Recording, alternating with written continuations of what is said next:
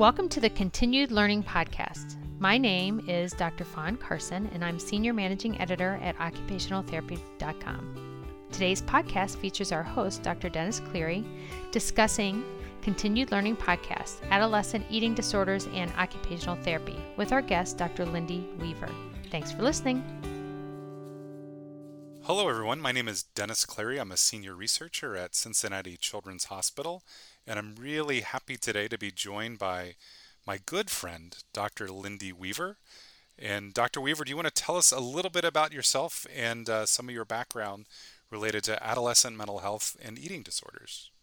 Welcome. Thanks for having me today. Um, so, my primary practice background um, over the last 12 years has been in um, child and adolescent um, mental health in a variety of settings. I've both been on the residential, the inpatient side for much of my career, but I've also spent several years um, working in a um, partial hospitalization and an intensive outpatient program for adolescents with eating disorders. Um, and I'm currently I spend much of my time in the academic setting teaching about mental health and pediatrics in an OTD program. What program is that, Dr. Weaver? I am currently located in Columbus, Ohio at The Ohio State University. I've heard good things about that. Yeah. and then you also uh, have some clinical time as well, working uh, with adolescents with eating disorders. Yeah, so I have uh, spent several years working um, part time, doing so, less so in the last few years, um, particularly with um, COVID, and I had um, the birth of my third child. But yes, I've spent um, several years working um, some hours at our local children's hospital, who um, is one of the primary um, service providers for um, young people with eating disorders in um, our area and beyond. And you helped them, they recently opened kind of a larger hospital. Do you want to talk a little bit about that? Yeah. It's kind abs- of exciting that we have some growth in occupational therapy and mental health right now. Absolutely, especially here in Ohio. So, uh, yeah, Nationwide Children's opened up their behavioral health pavilion um, in 2020.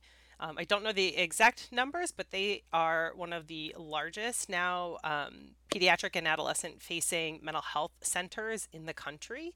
And they are serving young people and their families across the age range. So, from basically from pre K all the way through um, high school and some of the, um, the young adulthood um, ranges for young people who have been under their care prior to entering into adulthood and they are um, servicing young people and their families that um, from the inpatient side from um, outpatient as i said for some of the programs under the partial hospitalization and intensive outpatient programs as well and doing a lot of community um, and school-based outreach as well. So very um, huge and um, impactful program.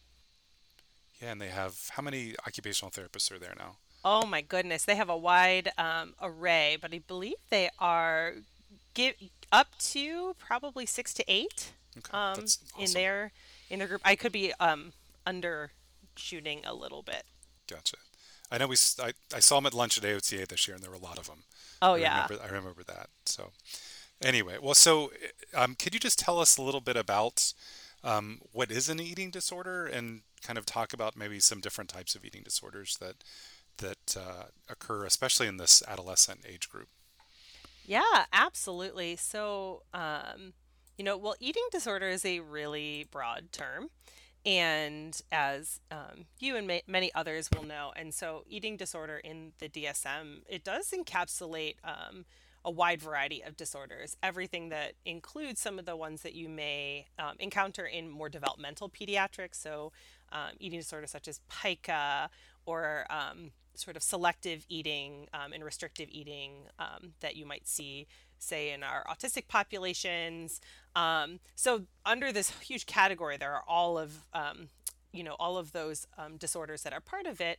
But I think our focus today in talking and what we are often thinking about when we hear the term eating disorder as an umbrella, we're thinking about our more um, our binge eating disorder, anorexia nervosa, bulimia, um, and a few others, but those will probably be the three primary ones I'll focus on because they are um, some of the more common ones to impact um, our adolescents that we might be seeing, um, and certainly on into adulthood as well for um, for some folks who are in adult care. But yeah, so those so yeah, big umbrella term, but we're really um, usually I think when folks are thinking about eating disorder, they're thinking about you know anorexia, bulimia, binge eating, and so on. Less so some of the other types of feeding and eating disorders that we see in a lot of other um, uh, More, practice settings. Gotcha. Especially you know obviously I specialize in folks with intellectual disabilities, so those the couple that you mentioned certainly we see a lot of those. So could you just talk a little bit about what like anorexia or define it or talk a little bit about it, uh, bulimia and then binge eating disorder? Yeah, absolutely. So um, it'll be interesting. We'll, we'll, I think we hear the most about anorexia and, um, and bulimia nervosa. Um, again, as we'll talk about some of the impacts, I think it's it's um, because some of the impacts that these disorders have. Um, binge eating disorder is actually the most common um, eating disorder in um, in the U.S., but we'll start with anorexia is one of our more commonly known, and um, it is often characterized by a you know a wide variety of um, symptoms, but some of the most common ones being sort of preoccupation or a, an intense focus on food, weight, certain types of nutrients, and avoiding certain types of nutrients. For example, avoiding um, you know, calorie restriction or avoiding certain um, groupings like carbohydrates or fat um, fat grams. Um, anorexia is often sort of um, how do I say like connected to sort of maybe more extreme sort of dieting, if if um, to use sort of a more local term. but you're often looking at changes in behaviors that might indicate weight loss, control of food, avoidance of food. Um, and then alongside of that anorexia, it's not uncommon to see some withdrawal from friends or some of the typical activities, um, and a lot of concern or focus, um, you know, cognitively on body size, body shape, um, the the physical presentation um, of one's body.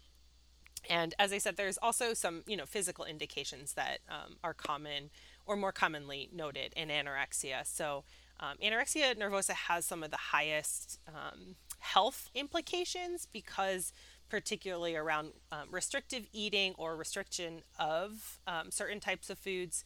It can result in things like low heart rate um, bone density loss um, but the heart issue is, is, tends to be one of the, the more um, intense or scary of sort of the potential effects.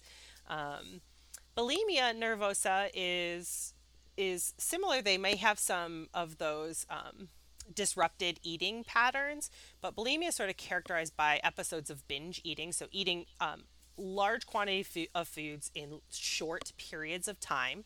Um, but the what distinguishes it from a binge eating disorder is that bulimia uh, individuals experiencing bulimia nervosa will engage in what we call compensatory behaviors. So things to um, sort of offset or are in reaction to the the binging episode. So that would be use of laxatives, potentially purging or, or self-induced vomiting, um, maybe ex- excessive or intense exercise. So um, trying to burn off additional calories.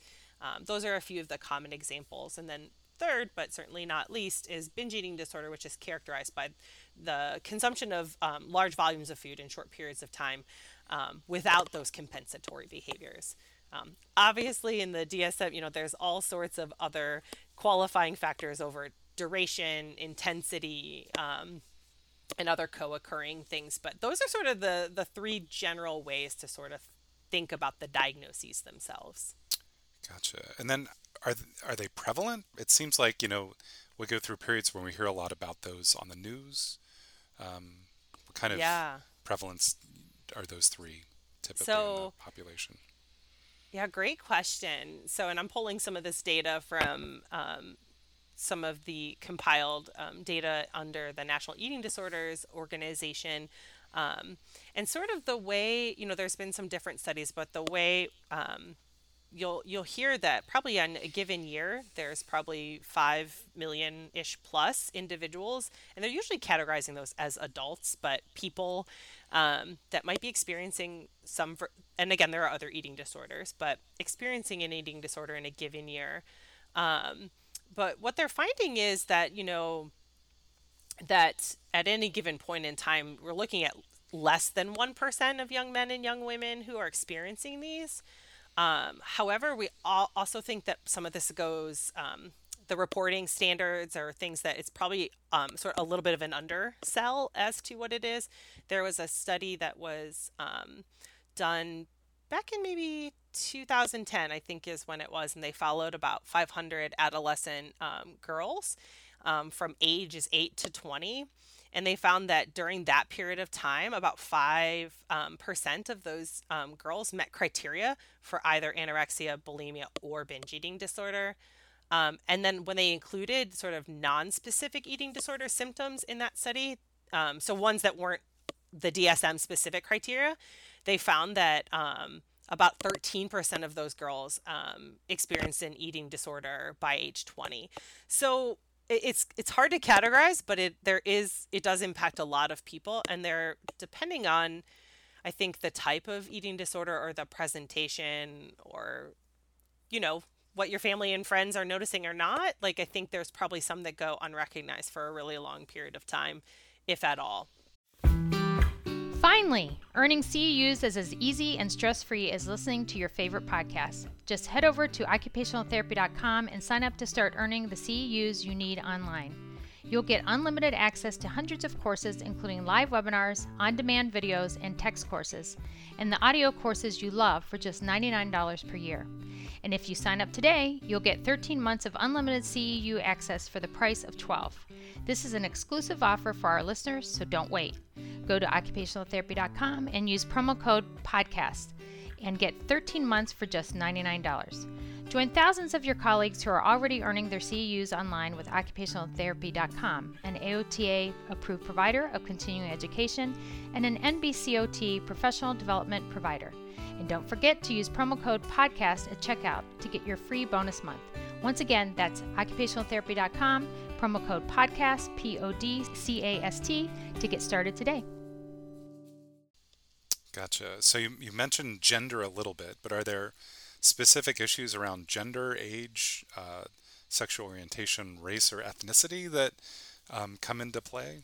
Yeah, really excellent question. I'm glad you probed that a little bit because I did quote that one study that was, um, you know, I only mentioned our, our young girls there. And so it's important to note that um, eating disorders um, across the board, they do um, impact um, young boys and, and young men as well.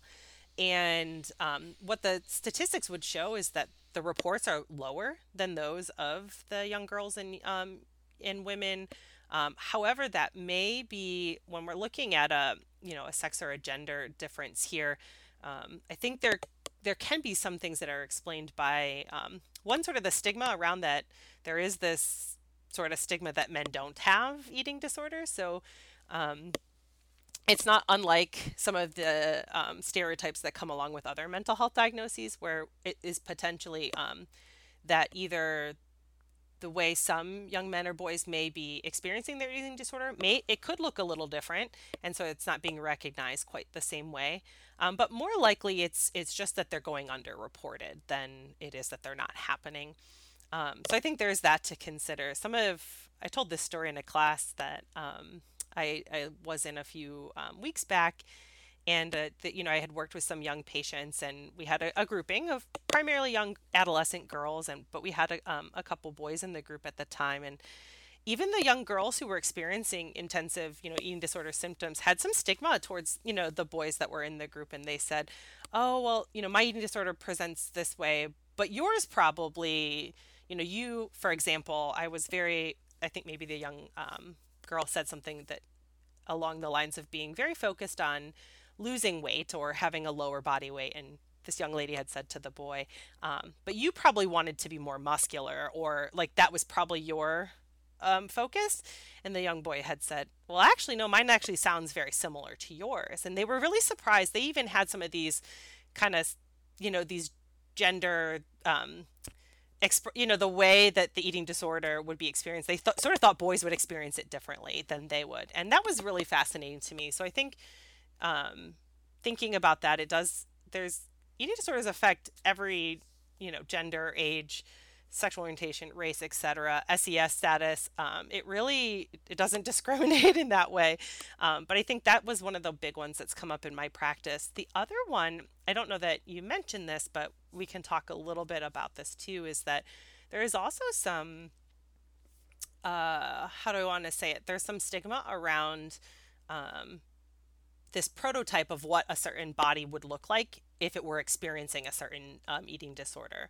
For example, yes, one of the criteria for anorexia is um, excessive weight loss or inability to um, to maintain a weight that is congruent with one sort of growth curve in um, childhood and adolescence, or one that would be expected based on your height and um, you know the way you were growing before.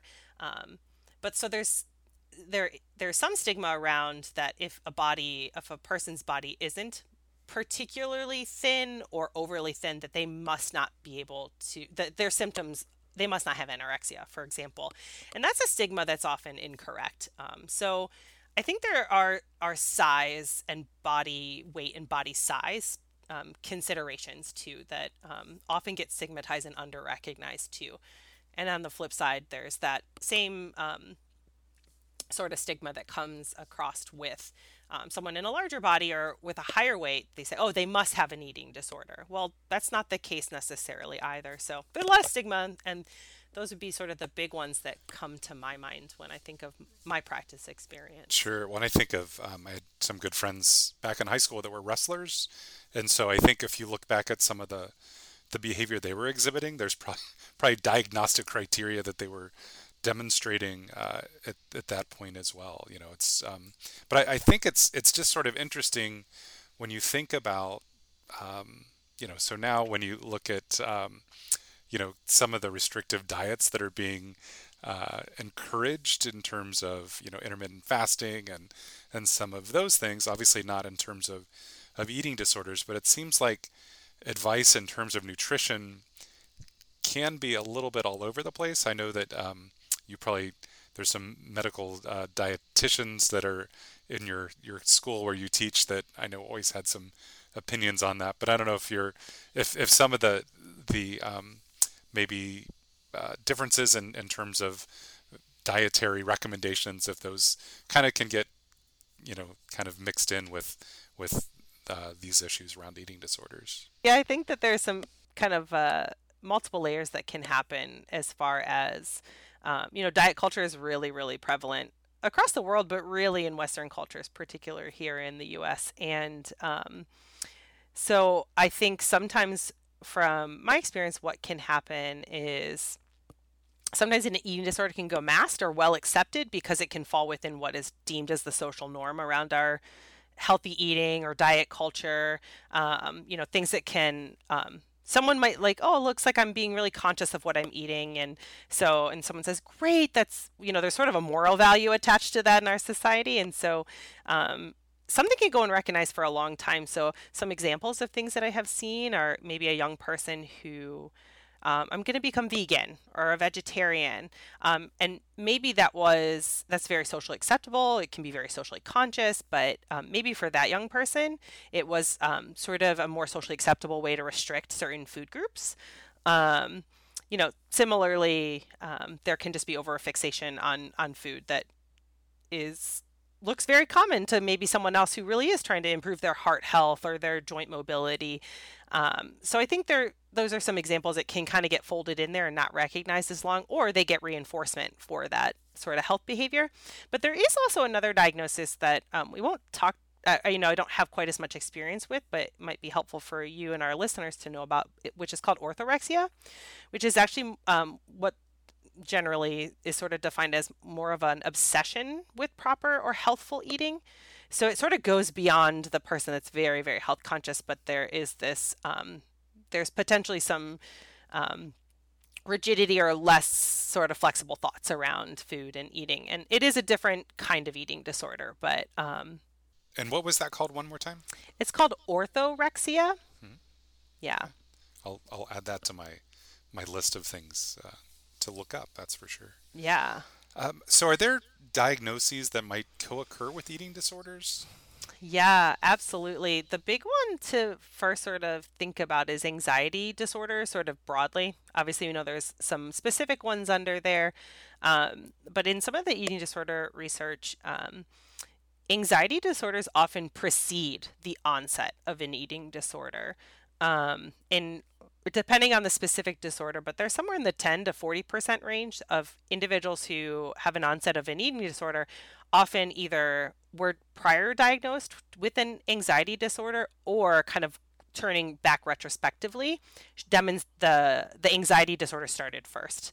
Um, kind of without too much detail there is some speculation or not even speculation but understanding that there is an anxiety sort of driven relationship in um, eating disorder kind of thoughts, behaviors, um, and the maintenance of an eating disorder that um, can really, some of it can be really explained from an anxiety sort of standpoint. That um, so they often precede, or many can precede the onset of an eating disorder, but they're also really common to um, occur alongside of an eating disorder, even if it wasn't preceding it. So anxiety, um, depression being another one of our um, really common ones, and obsessive compulsive disorder, um, maybe some of our um, more common um, co-occurring.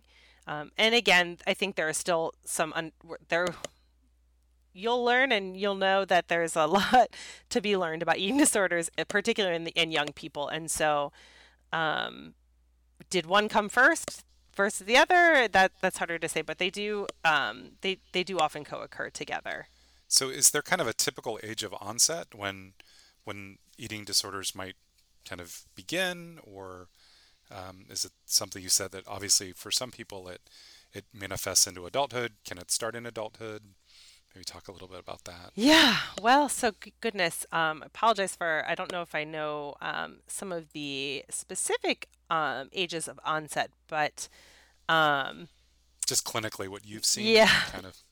So what we do know is that eating disorders can occur across the lifespan. So, really, from childhood even into older adulthood, they can have an onset um, beginning at any point in life. Many of the um, eating disorders we're talking about today um, have some onset in that adolescent period, which, um, you know, true adolescence is really defined, you know, um, can be as early as 9, 10. Um, in my clinical experience, I tended to see much more our our young adolescents to middle you know sort our say our 12 to 16 year olds on average. But we definitely have seen um, patients as young as six seven and you know up through the 18 19 range being in a pediatric setting. So um, i think what they do find is that particularly in our, our maybe our young girls it um, symptoms might start earlier, and some of that we can talk about is somewhat related to some of the social factors that might influence um, eating disorders. Gotcha. And so certainly some of the people listening are are going to be working with people that have eating disorders, but I think a lot of times, um, you know, it might these we might have occupational therapy practitioners that might be in, in public schools or might be in um, other types of settings or even you know with children of their own or nieces nephews that kind of thing. Um, so if we think about just things that we should be on the lookout for in terms of you know someone might have an eating disorder what are the types of things we might look uh, at some some symptoms that that you might notice um, in someone that you're kind of treating or, or just even acquaintances with yeah, you know, that's a, a really excellent question. And um, I think, yes, particularly for those who are going to be in other settings, I, I did a little survey of my students who had just come off of their um, level one mental health field work. And I, and most of them who were in an adult setting or a non, um, you know, some inpatient, a whole variety of settings. I said, how many of you have saw someone with an eating disorder? And I'd say almost all 40 of nine of them raised their hands. And this is a, you know, and so again, in adult, primarily adult care, but I think it is really common. Um, and if you're looking at, sometimes I've gotten some, you know, questions from other professionals who are working in sports, very, you know, kind of what to keep an eye out for or things. So I think the blanket statement, one, because each disorder looks a little different. To what's socially acceptable or what is sort of typical behavior. Again on a sports team you mentioned wrestling.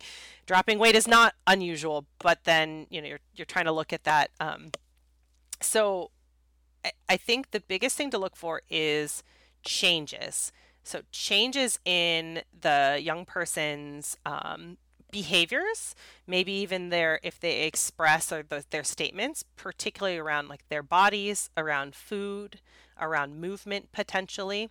Or if you're noticing again just changes in the way they interact around meal times or around food. Um, you know for example some things that they might you might notice or not notice or you might be more attuned to for example with someone who might be experiencing bulimia would be you know are they um, do they see someone leaving the the meal table very quickly after a meal is consumed you know and being gone for a period of time? Does that look like a pattern? That might be something that might you know have someone take a little pause you know. Are they again going to you know or um you know do they have a, a young person who's like all right you know we've had dinner and now um, i got to go for my evening run you know and it seems almost like different or it seems to be a you know is the focus on food or weight maintenance or weight loss is it sort of different than what it was or does it seem like they can't like they're in distress if they're not able to engage in say an exercise pattern? That's another thing to look for is like um, the flexibility piece. So um, i have to run every day or i have to do this every day. Um, you know maybe above and beyond. So those are so looking for patterns looking for changes. Um, some of the other things again i've heard families um, mention to me is maybe they uh, the young person they really used to enjoy you know they always went out after friday night football games with their friends to right have ice cream or go to dinner and maybe they stopped going to those types of things. Um, or they start saying like oh no i don't want to do the pizza party or again we have a lot of socialization that happens around food. And if they start to see some changes in socialization, and then there are also some of the more noticeable or common things. Again, are we seeing, eh, you know, high fluctuations in weight, whether it's up or down?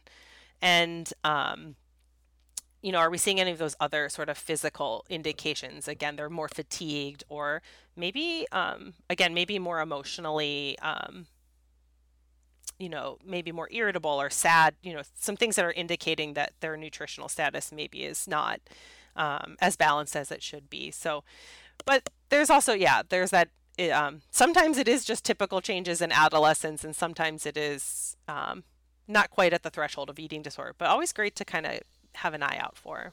Yeah. So if you would notice something, what do you recommend? Every I know every situation is going to be slightly different, uh, but especially if you're a treating therapist and um, you might suspect someone on your caseload has uh, might have an, an an issue around an eating disorder. Yeah, and you know, and every young person is a little different, and I, I think you're right. So, if you have a relationship or you have the opportunity to engage with that young person, that's what I would often recommend. Can you, is there a, a private time, you know, to approach them and, um, you know, hey, I've noticed that, you know, you're not sitting with your friends at the lunch table anymore. I've noticed that, you know, you haven't, uh, um, you know, been packing a lunch or, you know, just, you know, noticing, kind of using those statements of like, I've seen something, I care about you. Um, can you explain a little bit more? I'm, I'm not saying that the young person necessarily will come right out and say, Yes, I've been restricting my food or I've been engaging in a compensatory behavior, but you are sort of opening the door to learning a little bit more. Goodness, you don't know. Are you going to find out that maybe um, there's a food insecurity situation going on at home? And that's that's something different obviously but also very important to ask. Um, but you also might find you know that you are opening that door to talking with that young person about you know are they under some pressures with a sports um, activity or or something? You know they may dismiss it but you've kind of tried. So I, if you if you're able to i might initiate with um, with them I might also, if you are working on a team or with other individuals, I'm thinking even at school, you know, kind of reaching out to the classroom teacher. Hey, have you noticed any of these other changes? And again, from the the standpoint of you're looking out for someone, you're trying to to see is there a baseline change here? Is there something to be sort of concerned about? Um, you know, in your personal lives, I think, you know, those are often trickier to navigate, whether it's someone in your own family or a neighbor, you know, your friend. I'm thinking, um, oftentimes our adolescents they might be really close with say the parent of their friend. Um, and so sometimes they might disclose to that person or that person might you know get some other indications. Or sometimes it's the young person's friend says something to their their parents. So there are all sorts of pathways for that. But i think again it's about being as non-judgmental as possible it's about being as curious like what's happening and what's driving this and and if i can make any recommendation to family and therapists is that um, we carry a lot of our own stigmas around this too that um, we carry stigmas that go both ways. I think we carry stigmas that one can reinforce, like sort of dieting culture or, you know, kind of weight loss or whatnot. But we also can reinforce some of the stigmas around like, okay, well, you know, you're just, you're supposed to eat healthfully and like you can just fix it, right? You can just eh, stop doing this to yourself, like, you know. Um, that that part's it's really this is, these are really challenging disorders um, and so I know it's kind of a long-winded sort of thought, but yeah, that's sort of what I would be starting with is try to make that connection, try to get more information. Um, you know, just figure out where, you know, is there something else you can learn there? And you, you mentioned the best Ted Lasso quote is be curious, not judgmental. Oh, that's right. Did I uh, did I steal that? I also say I steal some of that from our um, um, mental health first aid training. It's all about listening non-judgmentally, but you're right, Ted Lasso as well. Absolutely. Uh, when in doubt, go back to Ted Lasso. uh, so speaking of social media, um, so is it, I'm I'm a little older than you are, Lindy. So when I was growing up, we didn't have this social media, but does that play a role? Do you think in, in eating disorders that you've noticed, or? Oh um, my goodness. Um, you know, I'm sure there are um, studies out there, and I do know, you know, there are some with social media impacts um, or even just digital impacts um, of things that reinforce eating disorders. Um, so there are all sorts of things. Right now, we have, um, you know, fitness trackers who, like, you know, they're tracking our movements and can create, can kind of reinforce maybe some of those more um, obsessive or compulsive behaviors around movement or exercise, calories burned, etc. Um, I know it's not quite social media, but I do think it, it can tie in to that, right? There's a lot. The other thing with social media too, um, you know, there's kind of rampant posting of all sorts of things. I'm sure um, it wouldn't be uncommon for any of us, um, even us older folks. So, yes, Dennis, I'm a little younger than you, but actually not super tech savvy oh. or, um, you know, kind of, I, I, right, I live in that kind of in between part. I didn't grow up with social media, but um, I definitely engage in it now. But I'd find hard pressed to not turn on, you know, to scroll through my feed um, and uh, not see a friend of mine or a colleague of mine posting about health supplements or their workout or um, the meal that they're having. Um, I probably could survey at any given time on my friends list. There's probably a number who are going through some sort of health journey or diet. And again, it could be all perfectly healthy and normal. But I think you turn, you know, to a young person, they're seeing those things too. They're also going through a time period where in adolescent development, it's very common to start doing, you're figuring out your own identity um, and you're you're doing social comparison and you're seeing people look a certain way, certain bodies. You might be seeing them engage in certain physical activities. So I think there's the pressure piece. And there is obviously um, you know a whole sort of dark underside to some of the social media where there are accounts that are sort of dedicated to you know facilitating eating disorder behavior or are reinforcing to it as well as other types of you know self-harm. So um, i think there's that piece but for most of our young people it's just sort of being bombarded with the pressures the the seeing um, and you know i think about me growing up you always, you know, you, there is in our culture a lot of um, value and preoccupation with certain body types, right? Or how particularly young men or how men and women should look and what's beautiful or what is valued. Um, and I remember, you know, I would get that from TV shows or at the grocery store, you know, the magazines. But our young people now, 24 hours a day, they can get bombarded with that that message. So I think there are there are a lot of um, subtle and implicit as well as really explicit ways that um, social media can play a role in eating disorder. Um, well, and even as you said, the word feed. Yeah. You know, in terms of a of a social media kind of can make that, you know, it sort of is what's what's happening. And I know a local occupational therapist here that works in adolescent mental health. That's obviously one of the first things they do when when folks come inpatient is they they they take their phones or their their phones don't come with them. And I asked her about it, and she said it's actually very um, soothing for them to not have access to their phone, which I thought was interesting. That it, for for some of them, really reduced their stress level. I don't know if that's been something you've seen or um, or not. Yeah, I mean, I think for some of my young people, I've seen you know that initial increase in anxiety over not having connection to that. You know, there's a lot of positives to tech and our social media avenues for connection and and things. But there is, I have often similarly seen a, young, lot of young people feel a bit of freedom from, much like even grown-ups, right, too, or adults, like, oh, thank goodness, like I don't have to feel pressured to look at this. I don't have to feel um, pressured to um, post something or get likes or um, or see these images. I can kind of exist in a world you know kind of in my own mind which is is very different and i i definitely think that can be very freeing and um, um, kind of take some of that that pressure off as well. Yeah. Um, Absolutely. So when you think about, like, I, I, think eating disorders in terms of it from an occupation standpoint, you know, obviously it's uh, eating is an occupation that we're we're doing uh, three times a day or five times a day, or you know, depending on the uh, the the advice that you're following. But yeah. does that make it more difficult? You would say from a treatment standpoint um, or even an, evalu- an evaluation or diagnostic standpoint, because it is something we, we have to do daily.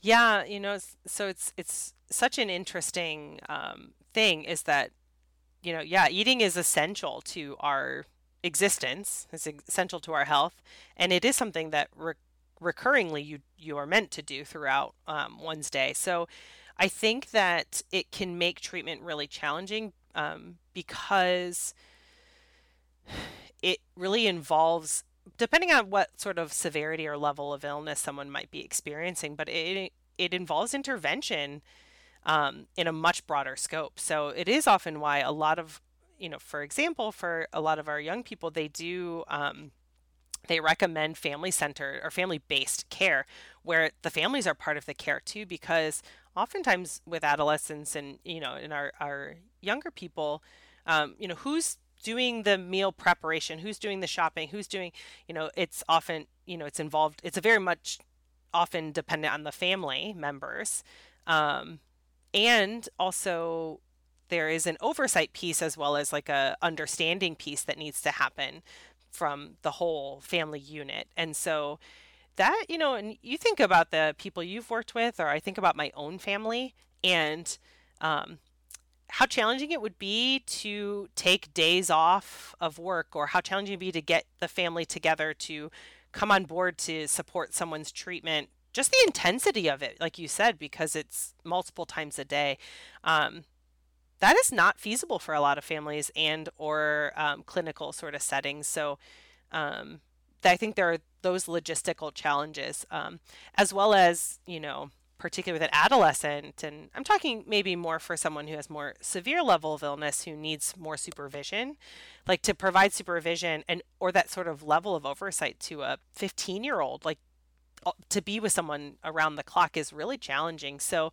i think there's that piece and then there's also the element in treatment where you're trying to simultaneously break some of the eating disorder thoughts and behaviors that are kind of ingrained in a young person or in the person who's experiencing the disorder, um, while also trying to to help them occupationally function better. and so, you're you're um, it's not in some ways quite the same as you know, say for example, um, another maladaptive um, sort of um, disorder, say something like substance use, you know, you're trying to get the person to stop using the substance as part of the recovery. Well, in eating disorder, the pathology is around is around the food, and so it's not just about getting them to eat again or to eat differently, you know, or to so it's it's also about figuring out ways to cope and to um, engage because they have to continue to engage in that occupation. They can't just stop it or yeah. so. So, so it really challenging. So from a, a scope of practice standpoint, what would you say, like what are the types of things that um, you're going to do as part of your your evaluation and part of your treatment in terms of, you know, um, are you looking at meal preparation? Are you looking at, um, you know, ADL types of things depending on some of the issues they might be having? Absolutely. So, well, as you know, and many of our listeners know, um, some of your scope is determined by um, you know what are the other are the other folks you're working on the team and what makes the most sense to divide within your particular skill sets um, as well as what's the level of collaboration sort of happening. Um, but i will say i think there's been an underutilized and some of the research would show this too um, some underutilization of OT and um, of our practitioner base and what we can address with them. And, you know, I've read some different studies and some um, just patient accounts because it's not just about, you know, uh, weight restoration, for example. It's not just about um, restoring the physical elements of one's life or, um, you know, it's not just about regaining um, appropriate eating patterns for a lot of for everyone it every patient I've seen, it's also about like how do I live my life again? How do I find meaning and pleasure in um, in leisure activities? How do I um, right? You have to eat all the time. How do I somehow find a way back to eating socially again or eating and um, preparing food like this the stuff you have to do every day um, from our young people, a lot of it's been about how do I reintegrate back to school or how do I, you know, learn focus in school. But so I think there's a lot of these really cool opportunities. Some of the big ones, um, kind of along your initial question, some of the big things that I've worked on are meal prep and planning. And I worked with a dietitian actually in a lot of my group treatments, and we work um, together on bringing our respective expertise together to do meal preparation activities and helping the young people. Um, gain sort of competence in the skill skill of meal prep while dealing with the anxiety around everything from touching the food, seeing certain kinds of food, consuming the food, socializing together with other patients around food. Um, that's a big thing too. And so um, we've done that. I have done um, practice activities where we've done like a mock sleepover and they've had to order pizzas and um, have the pizzas delivered to the clinic and you know engage in some of those proxies to what you might have as you know a social activity that might not be uncommon um, going to restaurants. So in a more of an outpatient or community based settings is like going through the process of going to the restaurant. Um, i've done all sorts of things for some you know some people um, even those adls a little less common but adls so like bathing dressing um, most of my young people were not physically or cognitively um, limited in their ability to do those, but they may, um, again, with body image issues or challenges, may not have wanted to dress a certain way. Or I've had some who've neglected hygiene because they don't want to touch their bodies or see their bodies. Um, and so, yeah, working on distress during ADLs is something we've done. Um, I often find another one leisure. So, finding enjoyable activities. A lot of my young people, um, you know, they've spent a lot of their time kind of maintaining their eating disorder. So finding other enjoyable things, um, particularly, and then also some re-education around movement and exercise. What that's another thing is that oftentimes movement and exercise are restricted in eating disorder treatment because sometimes it can be used as a behavior to, you know, facilitate or maintain the eating disorder and but that's also something we want folks to be doing as part of a healthy lifestyle too and so it's about retraining that in healthy ways so um, and and so yeah kind of looking at that can be a, a, piece of of that or helping i've helped a lot of young people find alternative leisure while they maybe were more um, restricted around what kind of movement. Like if they were i was a track star but now i can't do that for a while. So there's an identity piece there too. So kind of finding other things that they might discover that are enjoyable. So video games for example. Yeah. I don't know. Or... get them on get them on video games. Always always a good thing um, so you talked a little bit about inpatient and outpatient. Can you talk a little about how that role for occupational therapy might be different based on those two settings? Oh, yeah. Well, I think, um, you know, in general, a more inpatient or a more intensive um, setting, there might be, you know, oftentimes that means that the the young person might have more intensive physical or mental or medical sort of intensities or they need more supervision around the eating. So we are focusing, you know, probably at that point a little more on some of that initial stabilization, getting um, some of the more that you'll probably find a little more focus on the meals and the eating piece and the um, probably the cognitive therapy piece that the other therapists are doing, but um, really hitting hard those those driving um, thoughts and behaviors.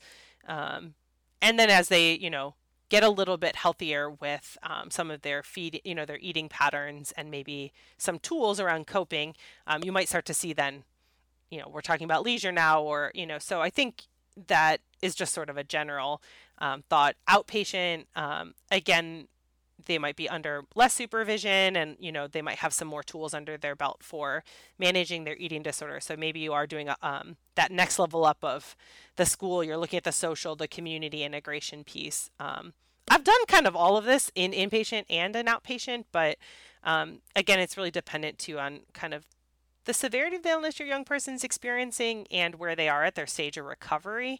Um, something you know that's important to note is that um, you know, our, our particular young person coming into more intensive care, like inpatient or a partial hospitalization program, um, they probably are um, under or malnourished in a, a, significant enough way that, you know, we know how our, our brains don't work particularly well um, processing high level thoughts and making, you know, different choices and learning. It's hard to learn on a malnourished brain. So, You're just thinking that you're going to layer up the kinds of activities that you're doing mm-hmm. um, and what their brains and bodies are able to take in at a certain period of time.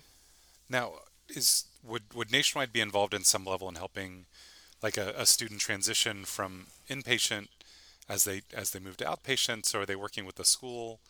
Um, obviously, working with the family to to help support the young person as they're as they're discharged, so they can be successful. Absolutely. So, you know, the program um, you know, at Nationwide and similar to some other of our pediatric programs um, in um, Ohio, we have another program too.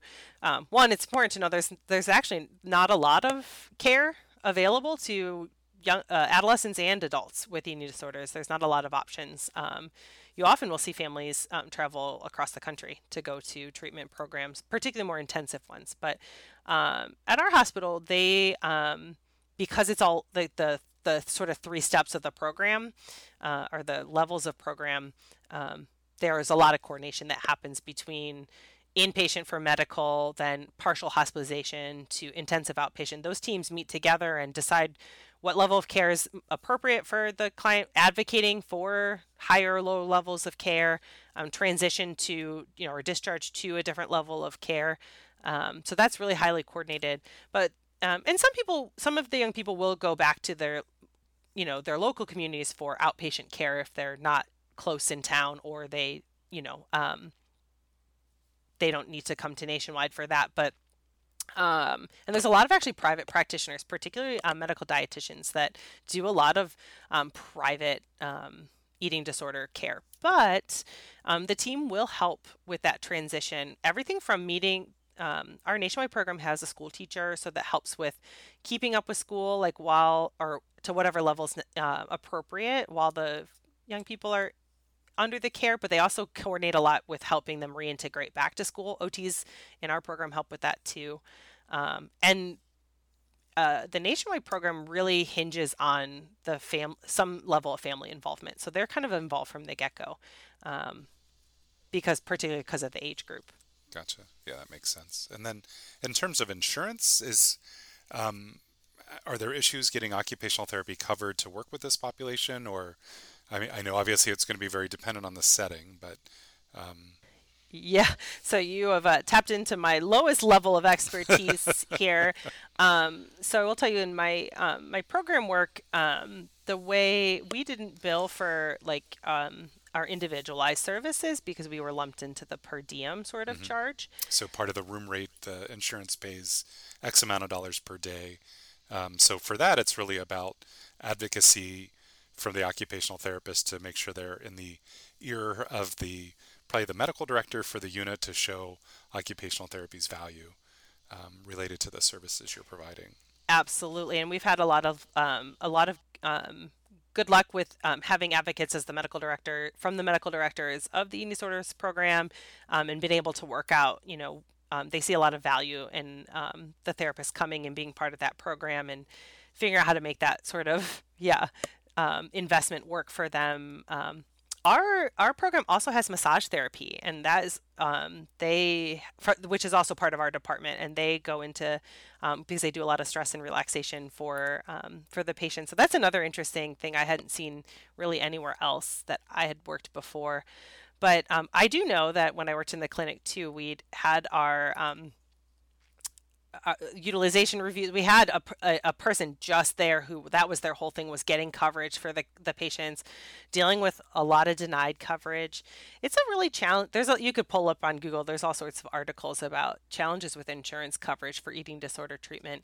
But you know, one of the the really scary and sad things is that um, sometimes if an insurance company doesn't think you're in quote sick enough, they're not going to improve your treatment. Um, but what does sick enough look like? And I think that's really challenging sure. because you're often telling a patient, you know, or their families like who, you know, are experiencing significant mental and, and physical health concerns, but uh, you don't really meet the criteria for your insurance to cover this. Um, so there are a lot of challenges in that way, but um, I'm sure someone else could probably speak even more to how some of the well, billing in that and I do think a lot of a lot of times in mental health, as you said, we're covered as part of the room rate. So it's really important for us, especially in training hospitals, to make sure that occupational therapists have a, a strong role. We love our, our recreation therapy uh, friends for sure, um, but it really is you know to ensure that uh, our scope of practice is is important and it's different. I know just on one of the AOTA listservs, uh, someone recently saw there was a, a rec therapist that was work you know working on ADL goals uh, in a mental health setting. And those are things that um, we just have to be really strong on behalf of the profession to ensure that you know the services that we're providing um, continue to be provided uh, at a at a skilled level of care. Absolutely, and then you know different states too. If um, if they fall under you know those qualified mental health providers, is that something too that allows someone to different opportunities for billing you know, for their services. It's such a yeah, a wide variety. But I think that advocacy piece, um, and again, my experience has been very much like once they see the things that we can do and that we're offering their patients, um, they there is often tremendous value seen in that. Yeah, absolutely. Um, so, could you talk a little bit about maybe some of the challenges that that come with working with with some of these patients? Yeah, um, I think I touched a little on just you know, I think the cost, the time, the cost both in terms of time for the families, money for the families, um, the lack of available care, um, that is really challenging. I think, you know, your heart is in wanting to help these young people, um, but having the, there's a lack of resources and there's a lack of programs. Even in our program, um, the wait lists are incredibly long and um, we're not typically talking about disorders or uh, an issue that kind of can, you know, I think about I go to the dentist and they say, "Oh, you got a cavity, but we can kind of wait. We can watch this for the next year, and it, you'll be, you know, no big deal."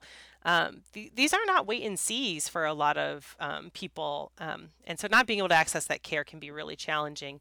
I think sometimes when thinking about patients specifically, um, there's a couple things that I have found challenging. One and when I've had students in this setting too, um, you know, there is sometimes this misperception that the that the young people aren't ill or that they aren't having challenges because they might present very, if you will, you know, typically, and they're talking and they're they're laughing and it's different than you'd expect, you know, and um, and I think there's a lot of shift that you have to do that the there can be some subtleties around what illness looks like, and so I had to you know, I think I had to do a lot of experience with that. And you really have to be open to kind of challenging your mind about what illness looks like.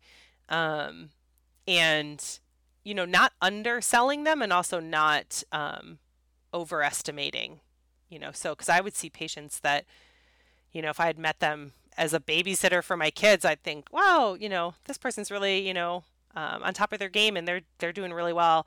Um, but then if you'd seen them, you know, at the meal or talking with their families, like you see a different side. So I think there's that piece. Um, you have to really challenge. I think another thing is you really have to challenge your own uh, stigmas around eating, weight, um, all of the, the things that are part of um, kind of our, our body health. And I did do a lot of relearning, I think, about did I really have a healthy relationship with food? Or what sort of pressures did you know have I picked up socially? And how do you not translate those to your patient so I think that's that's it's a really big challenge. It's everything about you know you, you'll start noticing it or if you're working with this you know population I started noticing um, you know even just like the average dinner out with friends like oh my gosh how many people are talking about you know good food bad food? How many cal and it's just stuff like that. It, it was a big challenge, a big change in the way I perceived um, all of that culture, and it's a big challenge not bringing it into the clinical setting with with these young people. But uh, those are some of my big kind of hitters across that board. But gotcha. And then the the opposite. So what what do you find to be rewarding about working with this population? Are the things that you really appreciate about working with folks with eating disorders? Well, you know, I'm cheesy. I, I find working with young people to sort of be rewarding across the board, but I think, you know, seeing young people who, um, particularly in the adolescent population, sometimes you do see recovery. Um, you know, they're they're more, um, you know, there's more neuroplasticity there. There, you know, there's had been potentially less time for, um, say, the eating disorder um, experiences to be quite or more ingrained. So sometimes there's that reward of like you do see change um, in the periods of time you work with them, but really it's the young people. I think their drive to do one of the hardest things in their lives, if not the hardest thing, that is really rewarding to me to watch them try. Especially, you know, you mentioned earlier um, talking about comorbid, you know, um, diagnoses. A lot of our young people um, have experienced trauma and you know they're overcoming that or they're in treatment with um, their families and God, goodness you know being a young person and having an eating disorder and having to do treatment with your family and all the dynamics that come with that is is a lot. And even in the the most well functioning families and so just the, how brave they are to, to try this and do this every day um, is really motivating to me um, and they are often very fun young people and they're really creative. So I, I've enjoyed that part. Gotcha. And I, I just actually, yesterday, uh, my former job, one of my coworkers had a daughter that had a pretty significant eating disorder. And I guess I, we never, I don't know if we ever say they are, uh, are cured of an eating disorder, but I hadn't seen her or the daughter, you know, for over two years um, since COVID really, and just saw them out and uh, the daughter appeared to be doing great, and the mom's an overshare. She's not an OT, so it's surprising that she's an overshare as well. But you know, just said how great her daughter was doing, and that you know how much better she had had done, and, and really the daughter kind of agreed, and and of course any uh, teenager would be embarrassed whenever your mom's talking about you in public, uh, but you know, it seemed to be doing really really well. So I'm sure that once people kind of are um, are on the upswing and doing better. Obviously, for any of the any patients we work with is always uh, a good thing for us to see. So, could you talk a little bit about, you know, if someone is really interested, um, an occupational therapist or an occupational therapy assistant or or a student that's that's kind of interested in this population, where they might go, other than of course occupationaltherapy.com, uh, to to kind of find out more about it and to to learn more about the population.